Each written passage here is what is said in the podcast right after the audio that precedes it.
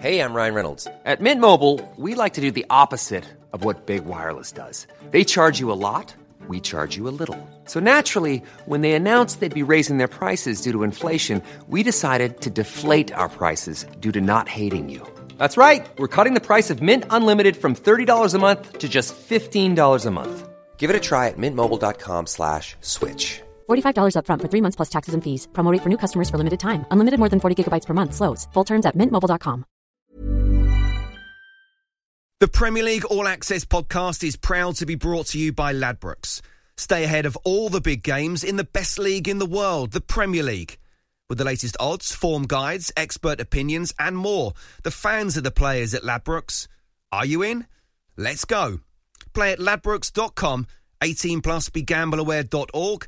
T's and C's apply. Hello, friends. It's Sam Matterface here with the Ultimate Premier League show as we review midweek, cut through the transfer window like a knife through marshmallow, and look forward to the weekend. Alongside me, Talksport broadcaster Kwaku Afari is here. Hello. How you doing? Yeah, very good. Thank you. Angelina Kelly is here from the Talksport Edge. Hello. Hello there. Uh, coming up, 10 games to look back on, including late drama and embarrassing defeats, the best, worst, most expensive and bargain transfers from this summer's window. As deadline day goes a little bit crazy, but how many deals were actually done? And 10 massive Premier League games to look forward to this weekend, including the Merseyside Derby, which is live and only on Talksport. It's the Game Day Podcast. Kwaku Afari is part of the uh, Sunday session team on Talk Sports. So I've worked with him a lot, and you know, you might be listening to this podcast saying, "Who is this guy?" He's the good-looking one that was on Sky Sports News earlier on today. Hello, how are you? Stop it! You flatter me, Sam. I'm good, thank you. I'm good. It's it's not the uh, the Sunday session teams, the Sunday session family. Absolutely. Angelina Kelly uh, is Talksport Edge host, long suffering Manchester United fan. She was with us throughout the course of the uh, Euros in the summer for the Lionesses' triumphant experience. Uh, how are you feeling? Are you buoyed by a reinvigorated United, excited by Antony? I can't allow myself to get that excited because how many times have Man United had these signings that have come in for ridiculous amounts of money and I just I allow myself to get excited. I get burnt yeah, I can't get too excited. I need him to have a few games, ease himself in, see what he's saying first, because I, I don't know how much longer I can go through this, to be honest. The biggest ever signing on deadline day in the Premier League, um, which is pretty impressive. Let's hope he lives up to expectation. We'll do transfer window stuff, by the way, in about 13, 14 minutes' time. But first, let's look back on midweek.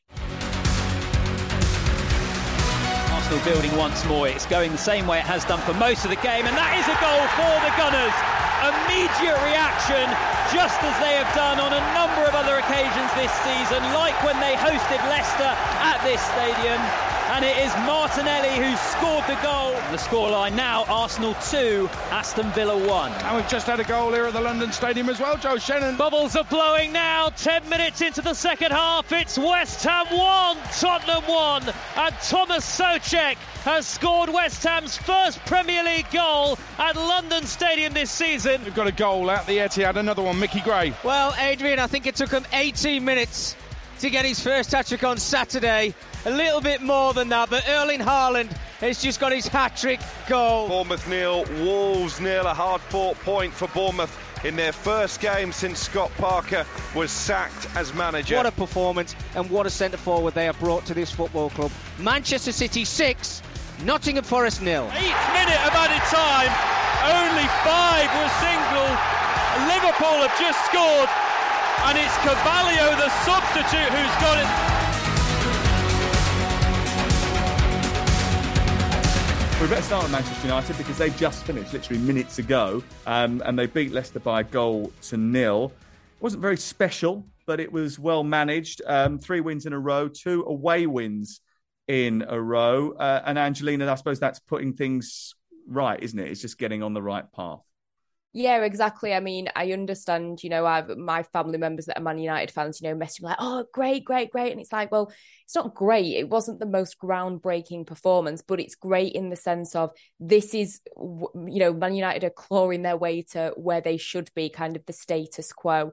They should be beating teams like Leicester by more than one goal, in my opinion. But yeah, I think getting back to what should be expected of them is is good for fans, especially after that dreadful, dreadful start. So yeah, not too much to kind of moan about in that sense. It's three points. It's an important win, and I think Man United fans at this point, you just got to take take what you're given in that we got a win.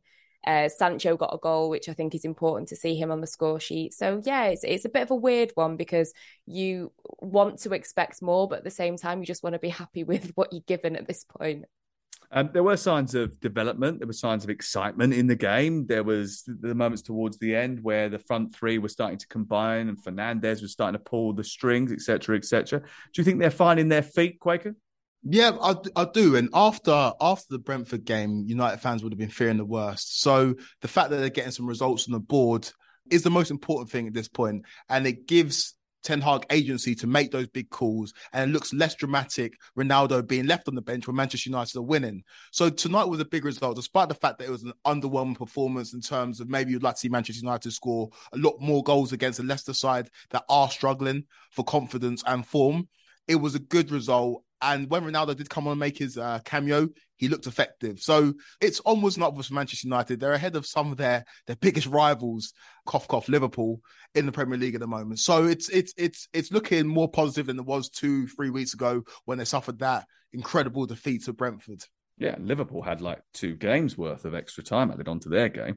Um, uh, booze for Leicester uh, at the end of the match. Justin had a really good chance um, right at the very end and probably should have taken it. Vardy missed a, a good effort, mistimed an effort earlier in the first 45 minutes, uh, but it hasn't gone very well at all. We'll talk about their transfer window a little bit later on, but they just seem to be a little bit flat to me. What do we reckon, Angelina? Yeah, I agree. It's it's kind of sad to see this this decline and if I was a Leicester fan I would be extremely worried. But yeah, you know, from their perspective, maybe they should have been going into that game looking like, yeah, you know, Man United are kind of on the up, but, you know, they have had some pretty bad moments already in this season. So this is an opportunity to maybe try and, and capitalize on that, perhaps. So I think in that sense, it's a little bit disappointing. But at the same time, it's like, you know, with some of the players that have departed, this is what you're going to get with this team. Um, Brendan Rodgers coming out just moments ago and saying, I feel sorry for them, the team, because they've given everything, absolutely everything. But with the greatest respect, we haven't been given the help in the market. that sounded a bit Scott Parker, didn't it? Um, Liverpool uh, beat Newcastle the previous night. We sort of mentioned it. Liverpool kept going right to the very end, and the end kept going right to the very end. Not entirely sure Newcastle deserved to lose that game, Kwaku, bearing in mind the tight offside for the goal. Isak's second one was ruled out, and the injury time that presumably. I mean, well, I mean, what was the theory behind it? Because Nick Pope was down for 90 seconds during their five minutes of added time, and they played eight. Well, if you ask Liverpool fans, they, they'll tell you that Nick Pope was down for five minutes. Um, it was incredible. Like you say, added time added time. And to add insult to injury for Newcastle, as soon as they kicked off after Liverpool scored that winner, the game ended. And so I can feel, I can understand if you're a, if you're a Newcastle fan why you feel hard done by. It was a great performance. Hearing that Isak has only trained once in the last week and he put in a performance like that at Anfield um, it's testament to how good of a player he is and testament to the recruitment at Newcastle. Um, you can see Eddie Howe was very, very frustrated with the result. He spoke about it post match. Um, I think they deserve something from that game especially in, in terms of the way it went down in regards to the extra time, the added time. Newcastle maybe have to bear some of that blame. They were wasting time throughout the duration of the game. But I feel like that performance they put in against Liverpool, especially that tight offside, like you said, I don't know what demarcation means, but that seems to be the buzzword at the moment when it comes to these tight offside calls.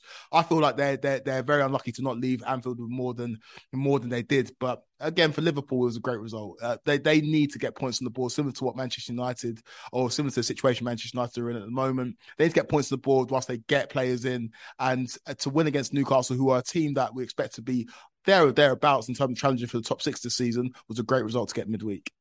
Angelina, that was a little dig at me from Kwaku because there is a, uh, a thing we do on a Sunday, on the Sunday session, uh, where we go through all of the decisions of the weekend, the controversial ones. And offside comes up quite a lot, the toenail offside. Obviously, they've changed the laws over the, lot, not the laws, but they've changed the interpretation of the laws over the course of the last two years, where they now, if the two lines that they draw on the on the floor when they're doing the VAR check on offside, if they overlap, then it was the advantage is given to the striker. Now, the point is, is that no matter where you end up drawing the lines, in the end, there has to be a demarcation point. You have to put the line somewhere. So where, wherever you put the line, at some point, there's always going to be a decision where a big toe is just slightly over it. Uh, and it's, it's, it's a bit of a buzzword on the Sunday show, which is why he had he had to drop it in. Sam, I think you're the only person in the world who understands what demarcation is. Uh, you can try to explain it to me as much as you as you like. I just will never understand what it means and how they implement it in football. okay, let's move on to uh, Wednesday's game between Arsenal and Aston Villa. Um, look, I, Arsenal have done very well, haven't they? I mean, they're top of the table statistically this game was an absolute mauling, despite the fact that it was only 2 1 to the Gunners in the end. I only saw the highlights because I only managed three live screens at one time on uh, Wednesday night. Uh, but, I mean, do, do Aston Villa offer anything? Did they offer anything apart from a, a lucky corner? I, not really, from what I understand. So, so, what does it show about Arsenal, the fact that despite suffering a setback, they came back and won this game? And how much pressure is Steven Gerrard under? Gerrard's going to be under massive pressure at this point. And I think that, you know, the way that things kind of went last season and, you know, like some of the names, you know, like all the buzz over, you know, Coutinho being brought in and all that type of stuff, like it was all kind of happy families and everything. And now it just seems like maybe the cracks are starting to appear. And uh, yeah, I would definitely be worried as an Aston Villa fan. But, you know, with with Arsenal, a, you know, a great team performance. I think, you know, to be able to have such a good response to get that goal back, it seems like with Arsenal, and it pains me to say it, but, you know, the pieces of the puzzle are maybe starting uh, to slot in. Great to see Gabriel Jesus playing so well. And it shows what happens, you know, when a player's in the right environment, um, you know, how that can work. I think that Lokonga looks really good. I've heard a few Arsenal fans being a little bit shady towards Saka that, you know, obviously that chance that he missed, but I think that he looked, you know, really good as well. So, yeah, I mean, not really anything to complain about for Arsenal fans for once. Yeah, I understand the reason why Saka hasn't been, uh, or has been criticised a little bit over the course of the first few weeks of the season, because although he hasn't played bad or really done too much wrong, he hasn't done much yeah. either. So th- there hasn't been much to talk about. And obviously, he was the great hope for the, the season. The song goes uh, Saka and Smith Rowe, but neither of those two players really have made a massive impact on this team this season so far. But it's a long season, and, and things I'm sure will turn in his favour. Uh, but it, has been a really impressive settling in period from Gabriel Jesus. He's been absolute dynamite at the top of that formation. And Martinelli, I think, also needs credit because he's played very well and he got, of course, the winning goal on uh, Wednesday night. So, as I said on the on the Sunday podcast, something about them. I actually quite like them. Bournemouth nil, Wolverhampton Wanderers nil. We won't spend too long on this because it was about as dull as it sounds. Um, the XG was rather embarrassing. Um, so tell me, Kwaku, what what are they doing about Scott Parker? You kind of saw the writing on the wall when he came out after their mauling um, at the hands of Liverpool, and he called out the board essentially, saying or calling out the fact that they haven't backed his team in the transfer market. He's probably looking at other promoted teams such as Nottingham Forest and Fulham who have been backed, and he's looking at his Bournemouth squad and he understands that it wasn't it wasn't up to scratch. Clearly, the board didn't like those comments. And like I said, the writing was on the wall. When you heard him post match, you kind of knew that his time was up at Bournemouth. Ironic that the Bournemouth motto is together, anything is possible. They clearly didn't think so. Four games into the Premier League season, they've got rid of their manager. I don't see how Bournemouth stay up this season, especially with how their squad is currently constructed. It'll be very, very interesting to see who they bring in. Harry Redknapp was on Talksport this evening. Um, he threw John Terry's name into the hat. I can't really see that being a possibility. Sean Dyche is always going to be a man linked with vacant Premier League jobs, and somebody like that who's got experience uh, in keeping teams in the Premier League would be my choice to come in and take over from Bournemouth to see if they can keep them in the Premier League. But I think it's going to be very, very difficult this season for them. Manchester City beat Nottingham Forest by six goals to nil. It's a good job I took Dean Henderson out of my fantasy team this week. Um, we will talk Haaland a little bit later on, but there was a chance, believe it or not, there was a chance when Nottingham Forest had the opportunity to equalise when it was 1 0. And on those things, sometimes the game turns. Maybe not. But look, you know, uh, they're so good, Manchester City. It's very difficult to find fault with them, isn't it? I mean, they they, they were brilliant absolutely amazing. And again, this is another one that really, really pains me. But yeah, uh, you know, City just continue. You know, it's just like onwards and upwards with them. I thought that Alvarez had like some really great work ethic. He looked really good. Obviously, Erling Haaland, the complete striker. What more could you have asked for from him? Very scary the amount of goals he's already scoring. Mm. Um, I am dreading Derby Day, put it that way. Um, so yeah, it's it's just you know, like I say, City just continue, and I'm really as, as a football fan, I'm really excited to see you know where they go this season. And you know one eye has got to be surely this has got to be their year in the champions league as well. But you know premier league wise it's just yeah them just carrying on being absolutely brilliant unfortunately it's one of those things for Nottingham Forest where you just think, just don't worry about it. I know you've yeah. signed 23 different players, but just, just for this one, let's just not worry about that. Yeah. Let's move on. Uh, and we will. We will move on to West Ham United 1, Tottenham Hotspur 1. David Moyes with proof that rotation can work. Uh, Spurs goal was a little bit lucky. West Ham's quick thinking probably gave a fairer result. The Hammers fans in the pub that I was at last night were all saying that you know this game's there for the taking, and the XG sort of reflects that. Kwaku one point five two West Ham, 0.72 Tottenham Hotspur. I mean, does that worry you a little bit about about Tottenham? The fact that they're not creating as many chances as maybe we thought they would with that richness in the forward battalion. Well, there was a lot of talk about Spurs pre-season. A lot of people were very, very excited to see what Conte could do with a full pre-season under his belt. Um, with the Spurs side, we see we saw how uh, how much he ran them into the ground in pre-season, trying to get their fitness up. I think the biggest issue for Spurs is how deep they defend. Um, it's a low, low block, and it's very, very difficult to to play progressive football like that.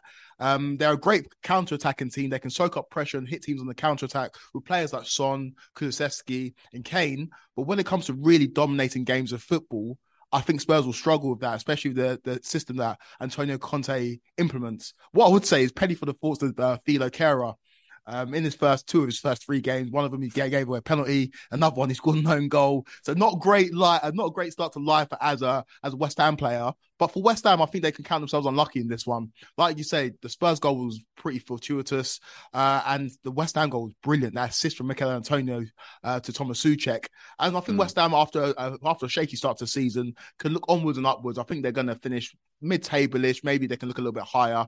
But for Spurs, if they want to really challenge the top two in Man City and Liverpool, then they need to play a little bit more progressive football. Um, Southampton beat Chelsea by two goals to one. First of all, the pitch at St Mary's is an absolute disgrace. Um, second of all, I don't know what Chelsea are trying to do, but it ain't working. Um, yes, the ball was holding up on the playing surface. So clearly, the idea should be to change up your tactics because it wasn't working. Uh, the, I mean, it was very, very slow, obviously, because of that. But they defended like they hadn't played together before. Well, it's probably because they hadn't played that way before. They played a black back four right at the beginning of the game for some unknown reason, then decided to switch to a three halfway through. Uh, basically, I mean, it was a bit of a mess, wasn't it? It was shocking. It was shocking from Chelsea. And I know the lead result on paper was worse. Losing 3 0 against a team that you, you've got a strong rivalry with is not great. But this one against Southampton, Chelsea looked hapless, especially after taking the lead. Um, you'd expect Chelsea to fully go on and establish their dominance in that game we can't discredit Southampton too much. That Romeo Lavia goal was absolutely incredible, and he looks like a serious player.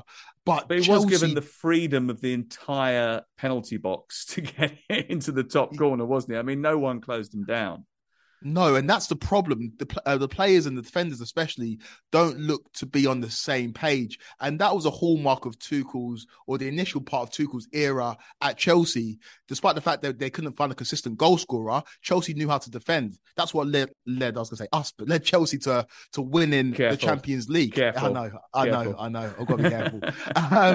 um, we all know you're a Chelsea fan. It's okay. I mean, Angeli Angeli has come out as a Manchester United yeah. fan very early in the podcast. no secret. But that's what, that's what led Chelsea to Champions League glory um, under Tuchel. And the fact that Chelsea can't defend is worrying times. Like I say, the, the struggles up top are well documented. Raheem Sterling will get you goals by default. He That's what he does in terms of goal contributions, mm. goals, and assists. But Chelsea haven't got a strong enough defence and they haven't got someone to put the ball in back in net on a consistent basis. And at this rate, I can see Chelsea slipping out of the top four. Well, the, the, good news is though they haven't really spent much in order to get themselves in that position. Shall we move on? yeah, I think it's probably best. Um, Palace against uh, Brentford uh, finished 1 1.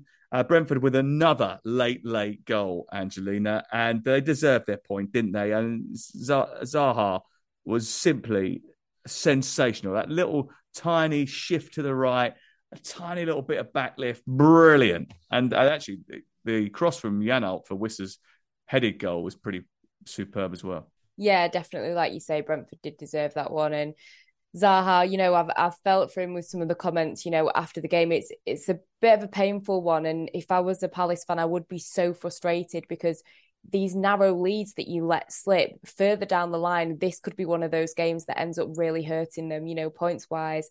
And it just shows, you know, you cannot rely on that. And like Zaha said, you know, after you know we we we score a goal and then it's like we're almost sitting back why are we not pushing forward again and like you say when you've got a talent like Zaha you should surely be trying to do that because like I say they got punished for it in the end and you cannot just score one goal and think, oh yeah, we'll just defend and we'll be all right because you know they came unstuck. Let's uh, go to Leeds versus Everton. I mean, Jesse Marsch is getting a little bit animated, isn't he? I mean, he, he's a little bit excitable, but they, there is a little bit of an edge to it as well, Kwaku, isn't there? I mean, is that necessary? I know he was very unhappy with the the time wasting from Everton, which he said started in the first minute of the game.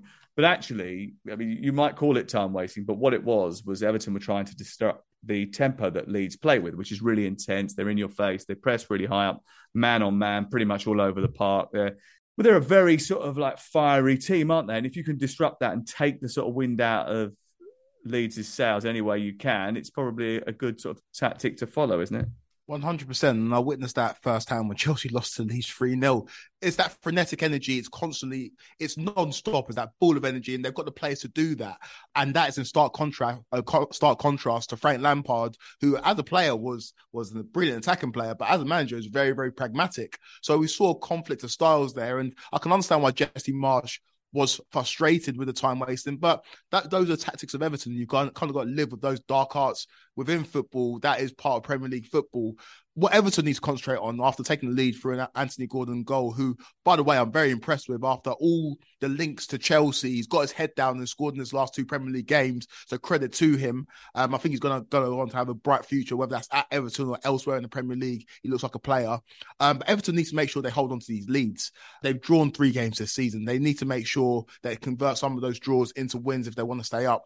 And it's crazy saying that about a size, uh, a club the size of Everton, who should be a mid-table team at least. Their job this season is to avoid relegation. So, in order to do that, they need to turn some of these draws into wins. I back Lampard to do that, though. Um, I'm starting to see shoots of recovery from Everton. We know about their struggles in terms of putting the ball in the back of the net. Hopefully, Neal Maupay can uh, can kind of solve that issue. And Dominic Calvert-Lewin is now back in training. Hopefully, we see him soon in an Everton shirt. But like I say, the biggest biggest issue for Everton is converting some of those draws into wins. Iwobi's been brilliant for them, and uh, Gordon's finish was top quality. Leeds equaliser, Sinisterra scoring in the cup last week and scoring a very good goal, wrong footing Pickford with a drag into the bottom corner, brilliant, um, and a very good save by Pickford actually at the end from Gelhardt.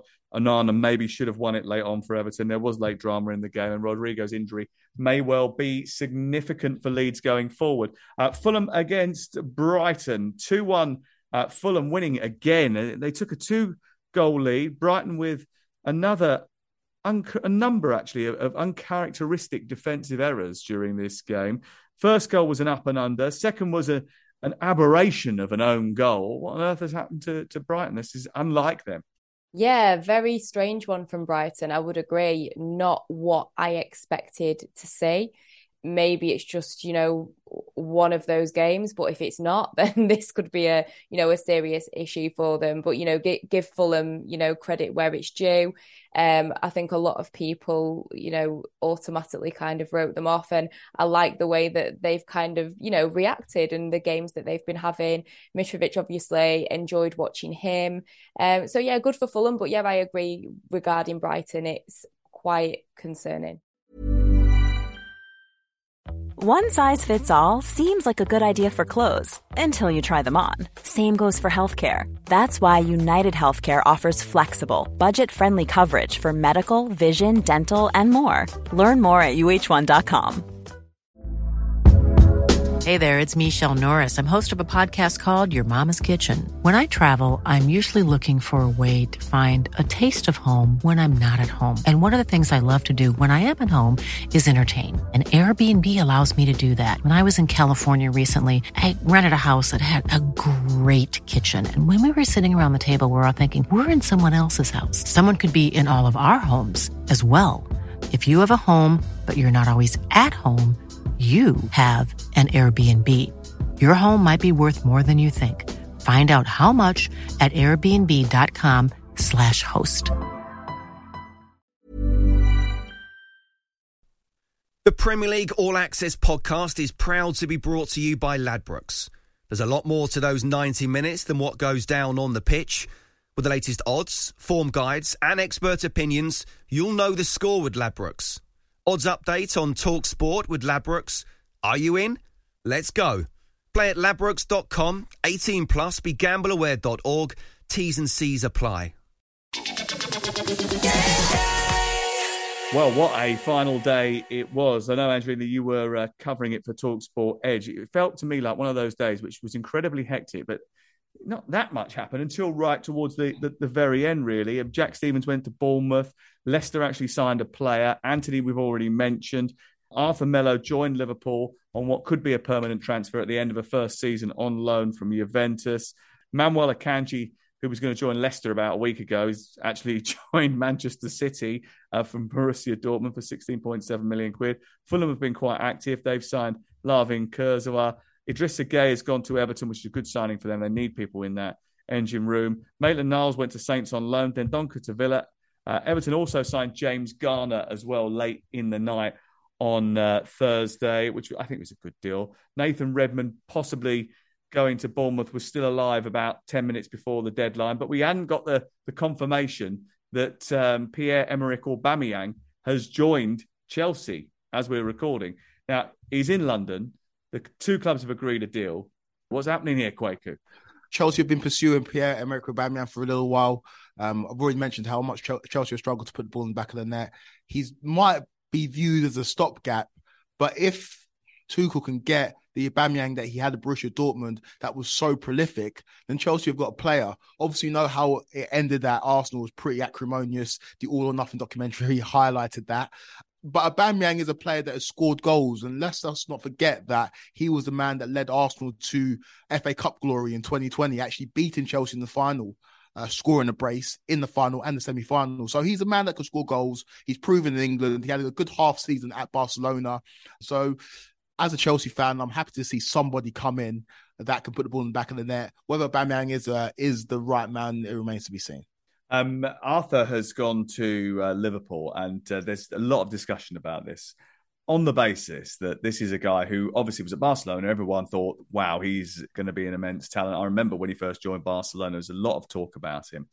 Didn't really work out. Went to Juventus, didn't really worked out. He's sort of been a bit of a lull in his career. In Brazil, he's thought of really highly. Someone who has always seemed to have quite a lot of potential. He's a very technically gifted player it might be just what Liverpool need in that central midfield, as long as he can adapt to the physicality of the Premier League. And that is always a question mark, isn't it, Angelina? Yeah, one hundred percent. I I agree with you. When I saw this this deal, I was kind of thinking like, oh, hang on a minute. Yeah, I remember this guy. I remember he was the star at Barcelona and then it kind of went downhill and then he went to Juventus and he went even more downhill. You know, he was one of a couple of uh, midfielders at Juventus that it just didn't quite work out. Um, but I think this is a great opportunity for him and for Liverpool. Like you say, it's not going to be easy for him to adapt to the league, you know, coming from Spain and Italy, the style of football there compared to the style of football that Liverpool play, and also, you know, the Premier League in general. It's it might take him a minute, 100%, but I think the situation that Liverpool are finding themselves in in the midfield this is a you know a really smart player to bring in. And i think if any manager is going to be able to get the best out of him I would put a lot of faith in a manager like Jurgen Klopp. Um, you know, he clearly sees something in this player. I'm sure that Liverpool fans, you know, the signings that he's brought in in the past will trust him completely with this one. And yeah, I think he, like you say, a very technically gifted player. And if he can adapt, then I think it's definitely going to ease a lot of the issues that we've been seeing with Liverpool. And again, if they manage to make it a permanent thing as well, then that's great for them.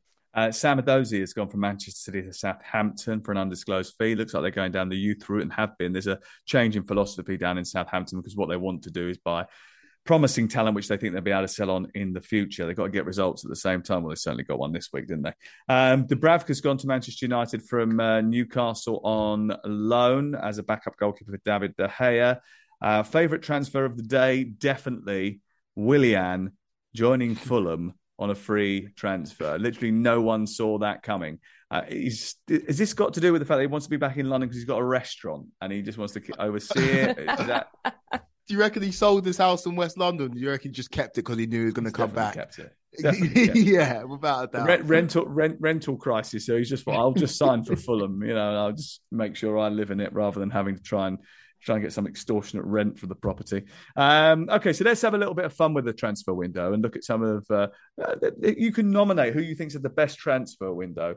Uh, Angelina, tell us who you think is the best transfer window you know, you know what? I think I just have to go with Nottingham Forest just because of the amount of players that they've brought in. Like, I really just rate that. Like, a round of applause for them, and also the players that they've brought in. I mean, I know Dean Henderson's, you know, not looking amazing at the minute, but I think he is one million percent. You know, as a Man United fan, I'm gutted about that situation. He is you know, such a star name. I highly doubt that we will ever see him in a Manchester United kit again.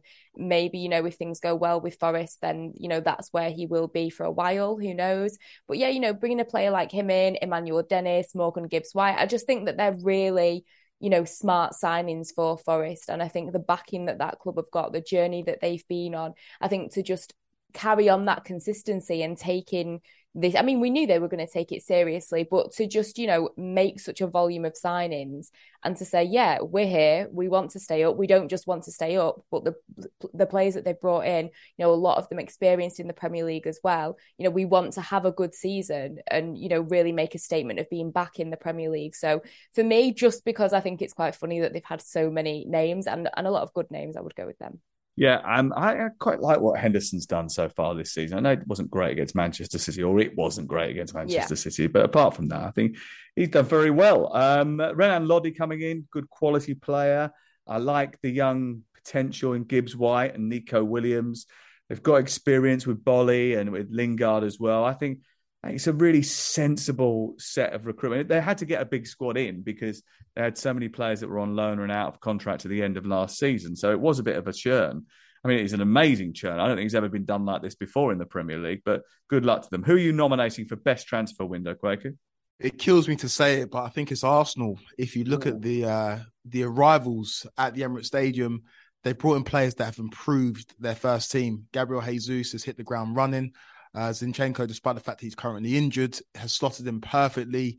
It's not so much of a sign in terms of William Saliba. He's been out on loan a couple of times, but the fact that they've brought him back in and assimilated him into their starting 11 so seamlessly it's just testament to what Arteta is building at the Emirates. Arsenal look like a top team again. Um, they've won their first five games in the Premier League. Um, they look like they're going to challenge for a place in the top four, if not higher. Um, and I always think, well, look at the transfer window. People can talk about Spurs with the fact that they brought in players that have improved their squad. But when you improve your first team and players slot in straight away, that's that's a sign of a good transfer window. So the business that Arsenal have done, we haven't even seen the best of Marquinhos, a winger that they brought in. Fabio Vieira, I'm sure we're going to see a lot more of him in the future. Um, I'm I'm I'm really impressed with the work that Arsenal have done, and it just it, it, it, speaks to giving managers time. There's been multiple occasions where Arsenal could have maybe got rid of Mikel Arteta over the last couple of years, but they stuck by their man and it's paying dividends right now. Um, I'm going to nominate Manchester United as best transfer window. Controversial. Yes. Yeah.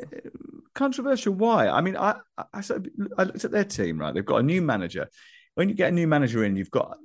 I think you've probably got to. If it was up to me and I would have been in charge of that club, I would have done a Nottingham Forest and got everybody out and got a whole new squad of twenty three in. But Ten Hag obviously couldn't do that. It's a big club and it's very difficult to sort of negotiate your way through some of the deals. The fact they bought in Antony, who I really like, by the way, I've got a bit of a crush on him.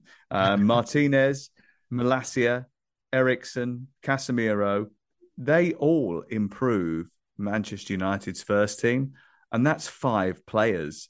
And I think that is such a significant upgrade that it it doesn't wipe away the aberration of Brighton or uh, uh of Brentford. It doesn't sort of it may, maybe it does paper over just a couple of cracks in certain positions, but actually I think it's the building blocks of a brighter future because we've seen this before with the Glazers, with even with other clubs. Chelsea used to do it with uh, Roman Abramovich. They had a bad season, they'd spend loads of money, win the title, and then not spend again for two years.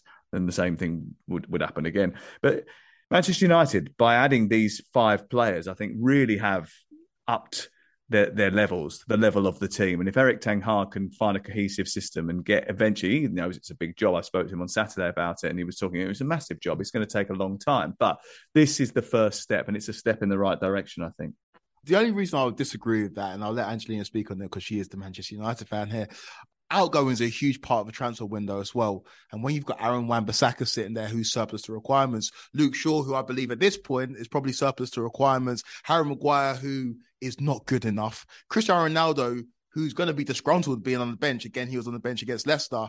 I feel like Manchester United's lack of outgoings could affect squad harmony going forward. That's why I haven't put them uh, up there in terms of having the best transfer window. I don't know about you, Angelina. Yeah, but, that, but that's the Europa League team that you've just named there, isn't it?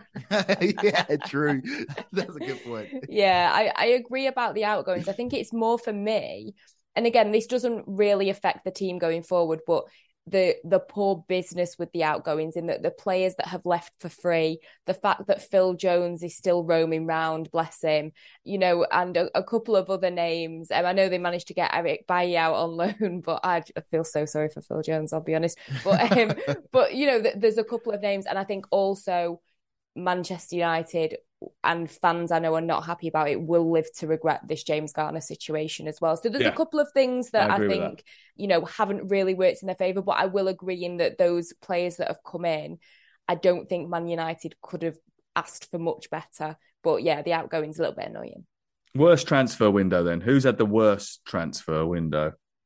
It's got to be one, Leicester, right? two, three. Leicester. It's got to be yeah. Leicester. It just has to be. Oh. Yeah, it's got to be. I mean, they signed one player until the last week of the window, and that was Alex Smithies, who was on trial at Bournemouth in the summer and wasn't good enough for Bournemouth, wasn't fit enough for Bournemouth. So they were like, no, not not not for us.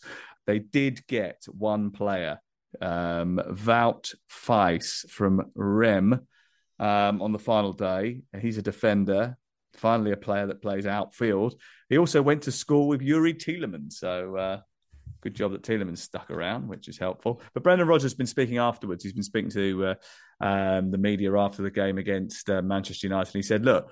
This isn't the club it was two years ago. That's the reality. We haven't bought any new players in, bar one late on in the last two windows, and that's a replacement. So these players need the supporters. It's a moment that's really important. So obviously, I mean, he's, he's, he seems to be very he seems to be very sort of sanguine about it and pretty honest about it. He also referred to the, the program notes of the owner, which make clear what the situation uh, the club is in. And he said, We've had a challenging transfer, which is drawing to a close. I think it's important that our fans, we address some of the questions that have been asked in recent weeks. First and foremost, our overall financial position is entirely secure and underpinned by my ongoing, my ongoing personal commitment, that of my family. The club is in safe hands. Uh, sometimes the commitment means making difficult short term decisions to protect the club's long term interests, such as our approach uh, to this Chummers transfer window. Due to an increase in our net spend over recent uh, seasons, some measures were necessary to ensure we manage our compliance with the game's sustainability regulations.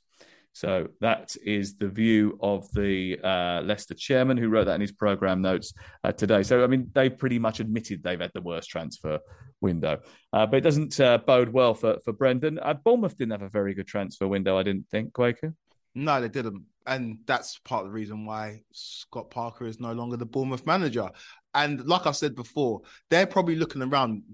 Kevin Campbell made a great point um, about Premier League. If you're not moving forward, you're going backwards. And if you come up quite comfortably in Bournemouth's case. Um, and Scott Parker did a good job, and you're not investing heavily to try and keep your team in the Premier League, then you are going to go backwards, quite literally back to the Championship. So I can understand why there's worry and frustration for Bournemouth's point of view because they haven't made the signings to keep him in the Premier League. One thing I would say about Bournemouth is that if they do bring in the right manager, then maybe they can turn things around because they have got the semblance of a good squad. But in terms of in terms of those players that can do those things in those games to kind of win you those three points or salvage a draw, it doesn't seem like Bournemouth have got those. Chelsea. I I don't even know where to start. I am exasperated when it comes to Chelsea, mm-hmm. all over the place. On, Some of the signings are brilliant. Koulibaly, great signing on the face of it. Raheem Sterling, great signing on the face yeah. of it. Cucurella, great sign. But the way that we've gone about it and the, how late that we left some of the transfers, I just, I don't know, Sam. I don't know what you think about it, but it's kind of left me baffled. Well, apparently, um, when this deal for Pierre-Emerick Aubameyang does go through, 12 million plus Marcos Alonso, Chelsea already obviously doubled up on left backs, which is a bit of a, an issue. They lost Rudiger, they lost Werner, Christensen, not that, was too much of a loss. The issue they needed a player in was in midfield. They needed someone in midfield. They needed and they needed a striker. So you know, if if Aubameyang's gone through, okay, they they filled one position, um, but they need someone in midfield. And I know they went for was it Edson Alvarez halfway through the day, but it didn't quite work. He didn't train in the morning. They had sort of had a discussion. Tried to get a deal over the line. Ajax thought they'd sold too many players. Most of them were at Manchester United. They didn't want to give another one away. So yeah, I don't know. It just fortune spent on Wesley Fofana, who's played about six games since he's had an injury. So it's got the feeling of sort of like something where you just went, right, okay, we've got all this sack full of cash. We get to spend it and spend it quick. We've only got a couple of minutes. Come on. It's like Dale Winton supermarket sweep, wasn't it, towards the end? Yeah, very strange. Uh, Wolves, they have a good transfer window? Not necessarily sure they did, really. And um, I suppose we should talk a little bit about who you think has been the bargain of the, the summer. Where is the where's the best money been spent, Angelina? It's a tough one because I guess with bargain you think you know like what's been the the, the cheapest, but I'm pro- I'm gonna go with Gabriel uh, Jesus because I just think that um, 45 million. But yeah, I just think that he is, you know, the answer to so many issues that we saw with Arsenal last season. And they have literally just gone out and hopefully, you know, that his form continues and just got, you know, the the man to fix the job. And I think that a bargain signing in what he will bring to the table and, you know, not just this season, but for upcoming seasons as well. And yeah, so for me, that's probably who I would go for. I mean, there's quite a few different names you could go for, I guess. But yeah, for me, I just think he is you know, a really exciting signing. And I'm actually enjoying watching him play and see him, you know, really show the talent that he's got. Um, yeah, 45 million pounds a bargain. You know, who would have thought that was the case, yeah. such as the Premier League transfer window? But saying I can't have a go at you because my bargain is Raheem Sterling, and he costs exactly the same amount. Um, because I just think for an England international of that stature, someone who has got such great figures. I mean, his figures are very good. His XG per 90 has been impressive. I mean, his XG per 90 so far this season is, is 0.58. Three goals already in the tank. For someone who's not an out and out striker, that's a pretty good record in a team that don't score that many goals. Let's be clear about it. Um, and I just think to get someone of his his standing in the game for that price at 27, 28, I just think it's a great deal, to be honest with you. Yeah, no, the Raheem Sterling is a it's great business. Like I say, he guarantees you numbers and he's proven we've seen him for the best part of a decade, and the man's only 27 years old. Um, so yeah, great business by Chelsea, and it's very rare that you see top teams sell players to each other. We've seen it quite a lot this summer, and the fact that Chelsea managed to get their man, the man's going to score a lot of goals for them, you definitely have to call that bargain. But my one's slightly different. Well, I say slightly different. It's probably it's probably in the same vein. Alex Alex Smithies. no, no, no. It's actually the same vein as your guys in terms of we are seeing the generational talent play in the Premier League right now. And 51.2 million pounds for Erling Haaland will go on to look like one of the biggest bargains in football history. He scored nine goals in, in is it five or six Premier League games already. He is different to anything we've ever seen before. It's similar to when we first ever saw Usain Bolt or Serena Williams or you can compare it to Ronnie O'Sullivan when he's playing when he's playing snooker. Do you know when you're watching something that is different? And that's what the sense I get when you're watching Erling Haaland, 51.2 million. Obviously, we know they're playing they're paying him a lot in wages, but for a transfer fee, I think that's an absolute bargain because that man, this man is going to go and break records in the Premier League for years to come. XG so far per 90 of 1.62, which means literally he is on for 50 goals this season. and I did that stat on Monday night, right? So he scored his hat trick on Saturday. I did that stat for the Monday night show. And I said, you know, obviously he's not going to get 55 goals. He'll have a blip, but I do think Salah's record is under under threat. I text Adrian Durham on Wednesday night and when he actually might get 50 goals, you know. There's every chance that he might. He's a, he is a bit of a freak. Um, he's got uh, he's probably licking his lip right now. He's sitting at home. He's sitting there. You know, like when you get very excited about. I mean, I don't, if you're a vegetarian, I'm sorry about this, but uh, um, you know, got a really nice juicy steak is just about to come on the menu. You know, it's going to be served up with all the trimmings. You know, nice triple cooked chips some extra sort of I don't know what would you have on top of a steak you like? Would you like um do you like béarnaise Chimi- sauce, Kwaku? Chimichurri. I'm a more of a chimichurri. Chimichurri, chimichurri guy. Okay, all right. Okay, I like an onion ring as well. I've got to be honest with you. So I, he's probably salivating as much as I am about that steak, thinking about taking on Aston Villa at the weekend. Uh, that game is on Sunday at 4:30. It's one of 10 games, but we start with the Merseyside derby. It's a city split red and blue in an antique stadium, an old school game. We know what um, our supporters want. We try to fulfill their dreams and we try to fulfill their wishes. Liverpool fans are singing Rafa's at the wheel. They've been goading them all night. I know what this club means to the fans, the same for obviously Liverpool fans in the, in the city with two huge football clubs like this. This might just be the moment that Everton end their Merseyside derby misery. It's Everton against Liverpool and it's only on Talk Sport. Salah! And Liverpool have equalised. Gordon into the area. Anthony Gordon, the man they're all talking about. An electrifying goal from Luis Diaz. What a goal Demarai Gray. And stealing in at the far post was Roberto Firmino. Today on Talk Sport, you are either red or you're blue. Saturday, 12.30, Everton against Liverpool live on Talk Sport. Uh, Klopp says that Liverpool will be title challengers once again. They were 14 points back at one point last season and still put in a decent challenge to Manchester City and took it to the final day. They spent a bit of time in the week with the famous NBA coach, Steve Kerr, who led the Chicago Bulls, the Golden State Warriors, San Antonio Spurs. Uh, is this one, Angelina, a slam dunk?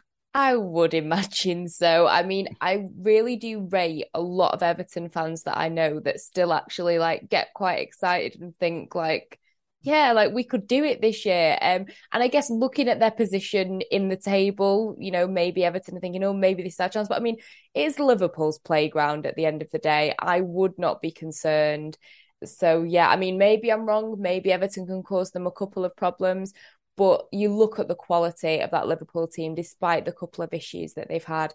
And yeah, this should really, on paper, not be an issue for them. Yeah, Everton did have to dig in and deal with a hostile, seething Elland Road on uh, Tuesday night, didn't they? Now they're going to be trying to sort of maximise a place that they utilised to the maximum during the uh, the course of that run in to stay up last year. Every one of the games involving Everton so far, Kwaku, has been pretty tight, though, hasn't it? And four of the last five games between these two at Goodison has inexplicably ended in a draw. I mean, how that's happened with the stark contrast in the abilities in those two teams over the last five years, but four of the last five have ended all square. Yeah, uh, it seems at Goodison Park they're well matched, but I just do think that this Liverpool team will just have too much for Everton. I know Jurgen Klopp's not a big fan of the early Saturday kickoffs. He made that crystal clear. But Liverpool, he, he, doesn't, the... he doesn't, mention it, Greg. He doesn't mention, he, it. he doesn't mention it at all. Um, penny for the thoughts of the person who has to interview him after the game if Liverpool don't win against Everton. Um, but Cheers. I expect him to. I expect him to fully, fully come out on top of that one. They're one of the two best teams in this country. When they're firing, they're almost impossible to stop. I think the win against Newcastle was vitally important for their confidence. It's crazy to talk about confidence with this Liverpool side, but at this point in the season, when they've had a few results that have not gone their way, they did desperately need that win that came in the last minute against Newcastle. I expect them to continue that winning form on Saturday in the early kickoff on Talksport.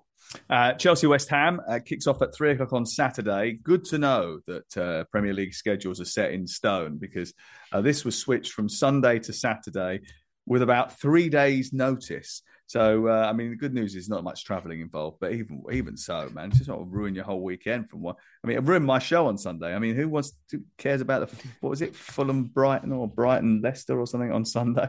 Who cares about that game? I'm only joking, Brighton and Leicester fans. I don't mean that. That's not true. Uh, Chelsea West Ham is Saturday, three o'clock. We care about them all. That's why we do this podcast. We care about all 10 games. Uh, Scamacca, Lucas Paqueta, Antonio, Bowen, Benrahma. Why do I just feel like West Ham are going to win this game? Uh, I, I, I have that sinking feeling in my stomach as well. I'm going to be at Stamford Bridge, uh, watching that unfold. Uh, West Ham have been a tough out for Chelsea in recent seasons. Um, we remember the game at London Stadium last year where Edouard Mendy had an absolute shocker. Uh, and that was the kind of start of Chelsea's poor form last season.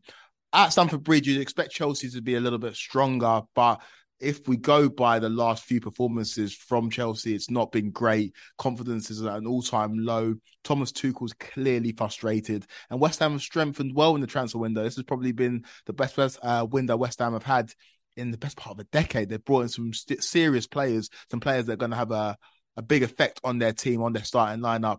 So, despite the fact that Chelsea go into this game as serious favourites, I'm always pessimistic, especially in London derbies. I'm going to go for a draw in this one, but I would not be surprised to see West Ham come away with three points.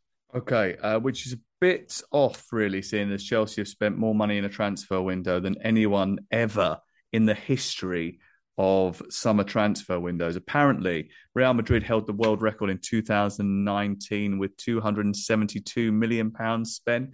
Yeah, Chelsea spending just go to 273.5 million pounds, which means that they've spent more in one transfer window than anybody else ever has. But yeah, still, you know, maybe it's going to take a little bit of time. Maybe there needs to be a bit of patience here. Maybe you need to understand that Thomas Tuchel has had a very disrupted six months with the ownership situation, and now it's going to take him a little bit of time just to bed down and get this team uh, playing right. I mean, all that sort of sounds like a really nice way of saying, you know, be patient. This guy's won the Champions League, but ultimately that shouldn't really affect the intensity of the players. And that's what's been a bit of an issue so far this season.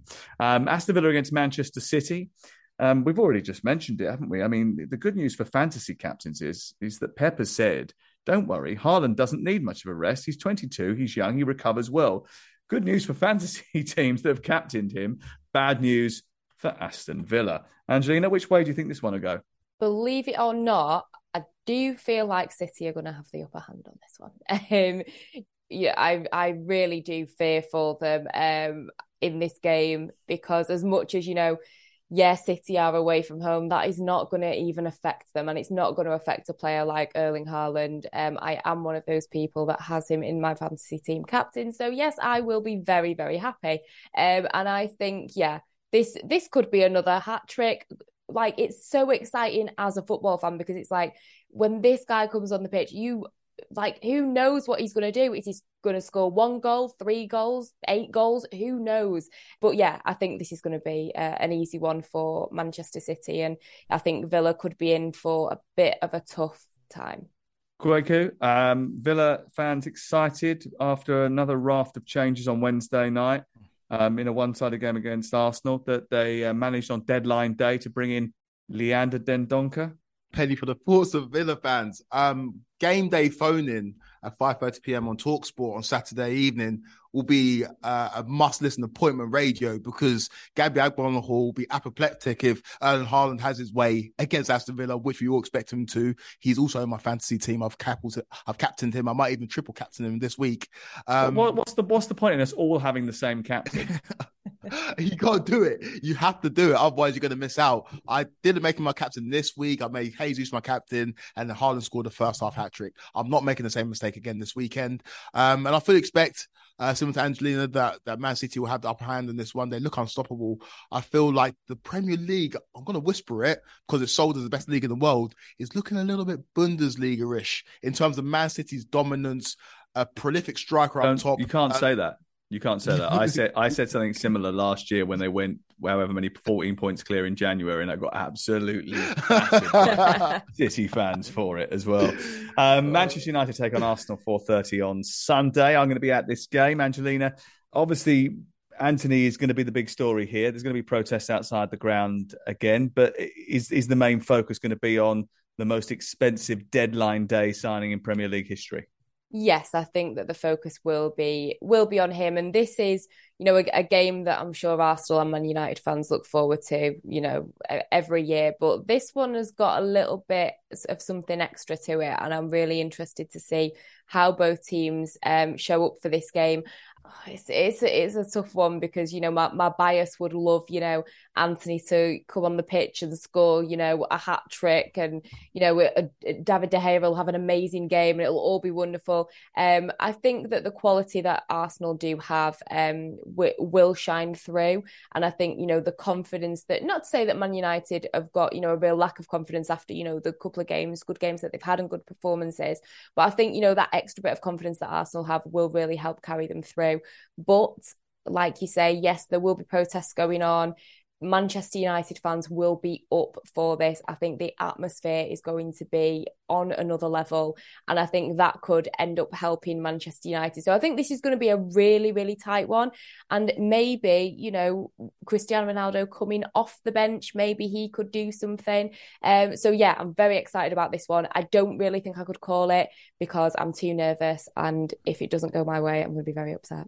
Mikel Arteta will get uh, Arsenal up for it. They'll be right in Manchester United's faces. They're going to have to hold firm again. United could be a very difficult afternoon for that back line that seems to have developed itself as the number one back, uh, well, the, the, the the back four now, isn't it? They've sort of almost sort of cemented those positions as the back four now. Uh, Martinez, Malacia, Varane and Dalot. Tottenham against Fulham is Saturday live on Talk Sport. Um, Harry Kane is eyeing up a goal record in the top flight of North London derbies. He's got 42 in 71 derbies. He didn't score versus West Ham, bearing in mind that that's sort of like one in every uh, one and a half games. He's probably due one. And if he does, he'll go level with Thierry Henry for London Derby goals. Um, I expect he probably will, won't he? And this probably should be a Tottenham victory. However, Fulham have caused a couple of surprises already yeah, I'm really excited to see this one. I mean, like you say, on paper, you see Spurs taking this one. And, you know, with the record, you can imagine that Harry Kane is definitely going to be up for it. But I don't think we should completely write off Fulham. I think that they are, you know, they are definitely capable of causing Spurs quite a couple of problems. I think that they could expose a couple of the weaknesses that we've been seeing. But yeah, I, I do think that Spurs will get this win. Um, I hope that Harry Kane, you know, manages to get that record, has a great game. But yeah, I don't think that it will be a total walk in the park for them. I think that Fulham could definitely, you know, throw a little spanner in the works.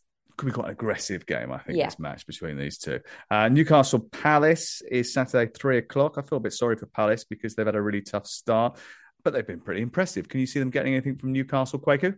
I can do. I can. Like you say, they have been impressive. Um, Wilf Zaha after the game voices displeasure how Palace defend or attack the game when they go a goal ahead. And I think Patrick, I think Patrick Vieira respect the fact that Wolf is speaking his mind. It's a Wolf of Zaha who looks rejuvenated this season. Um, so I think the result is very dependent on if Saint-Maximin is going to be fit for Newcastle. We know that he's the talisman for that side. He was missing uh, for that game against Liverpool uh, midweek. So I think these teams are evenly matched. Obviously, Newcastle have got way higher ambitions than Crystal Palace, purely down to the fact that the investment has been so substantial uh, because of the new owners. Um, so Newcastle should go into this game as favourites, but we know that Palace can go to any of the big boys and get a result and take points off of them. Uh, they were unlucky against Man City. Obviously, they were victim to an Erling Haaland onslaught, um, but they give everybody a game, and they're going to be in this game against Newcastle. Newcastle is slight favourites, but I can see this one ending up in the draw. Newcastle defend really well, six clean sheets in nine home games. Brentford, whose only defeat so far was that loss to Fulham in the West London derby. Uh, take on Leeds at the same time. It could be an absolute cracker, this one, couldn't it? Because these are two teams that always seem to find the back of the net, Kwaku. Yeah, I love the style of both of these teams, and I love both of these managers. I know that Jesse Marsch has got a few detractors because of his antics on the sideline, but I love the fact that he's been backed by the Leeds board. And I love the fact that he's got a specific style of play. And you see that it's almost a continuation of Marcelo Bielsa. And Brentford, they're almost everybody's second favourite team. Um, the 4 0 win against United, sorry, Angelina, was a great result. One of the most memorable Premier League results this season. So I'm expecting to see a frenetic game. And again, it's difficult to call, but I think Brentford being at home will just edge this one against Leeds. Nottingham Forest versus Bournemouth. Um, that kicks off at three o'clock on Saturday. These two have scored two goals each. Is a guaranteed nil nil, Angelina? Um, I feel like it it definitely has the potential to be that. Um, I'm hoping, you know, Forest, you know, I've backed them with the amount of players that they've brought in. Hopefully that they, they will use some of them to their advantage. And I would like to see them get a win. But yeah, I mean, when you look at the way that they've both been playing, like you say, the lack of goals, this could be one of those nil nils. But I would I would really like to see Forest, you know, take the game, you know, by the scruff of the neck. You know, maybe we see a couple of these, uh, you know, new signings, and yeah, they they managed to get something, but I'm not too uh, hopeful. Uh, very quickly, Wolves against Southampton. Um, Wolves have scored two goals. Saints have conceded nine. Maybe this is the day that Wolves find their feet in front of goal, Kwaku. Maybe unlikely. Wolves have looked hapless in front of goal. They were booed off uh, by their own fans in the last game against Bournemouth. They're struggling. Now, the Southampton side, it's kind of rejuvenation. I know they uh, they have a lot of detractors because of the heavy defeats they've suffered in recent years, but I'm liking what I've seen from Southampton in terms of the new young players, the direction that Hasenhüttl is taking the side. Obviously, last time out they got a win against Chelsea they were unlucky against Manchester United. I think they performed very well in the second half, obviously losing that game 1 0. So I think we're seeing a bit of an upturn in form from Southampton. And against Wolves, who have struggled to score goals, I expect Southampton to win this game, despite the fact that they're away from home. Um, look, I was probably a bit rude about Brighton versus Leicester a little bit earlier on, Angelina. Uh, so uh, tell listeners to the Sunday session why it's essential that they tune in at one o'clock so we can bring them all of the drama uh, from the Amex Stadium. I am actually looking forward to seeing this one. I mean, I know that Brighton have had a little bit of a blip, but you know, this is their chance to respond well. Um, and Leicester, it's it, it doesn't look great, does it, at the end of the day? And I think that this could be, you know, Brighton being at home, this should be a chance for them to really display exactly what they're made of, to make their mark on this game, to show exactly why they want to be competing, you know, in this top half of the table, you know, the pushing themselves further up the table. So yeah, I think this is a really good chance for Brighton to kind of pick up the good form that we've been seeing before their blip. And for Leicester, I think it's just maybe going to be a case of just hang on and yeah, just wait for it all to be over, maybe when you say hang on and wait for it all to be over, that, that, doesn't really fit on the bottom of the billboard. I'm not sure that's going to sort of. okay, we can we can switch slogan. that up then. We can switch that up. Leicester are going to have to come into this one and really fight. Okay, yeah. so this is going to be a good battle yeah, between the two. Yeah. We think Brighton will win the battle, but I mm. feel mm. like it is definitely going to be a fight between the two because Leicester have got a lot to kind of recover. They've got a lot of firepower, haven't they? Yes. Leicester yeah, they can they can drag themselves yeah. into the, back into the game if they suffer a, a, a deficit. Uh, Kwaku, thank you very much uh, for coming on the program. We appreciate it, and we'll um, we'll see you again soon. And I'll oh, I'll see you on Sunday for the the Sunday session. Angelina, Talksport Edge, um, you're uh, doing you're doing the videos on the Edge throughout the course of the the next month. Are you? Are you still continuing with all the transfer gossip that you've been doing since April? Yes, uh, we'll have a little bit of a break from the transfers. I think we all just need a minute. But yeah, as soon as they start rocking up again, we will be discussing them. And as always, we've always got good content on the app. If you are a Gabby, Jamie O'Hara fan, some very entertaining videos, I'll put it that way.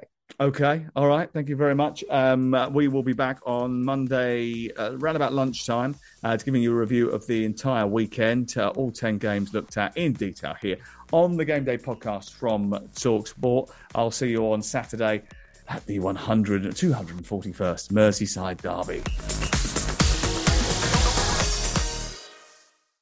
The Premier League All Access podcast is proud to be brought to you by Ladbrokes. The latest odds, we set them.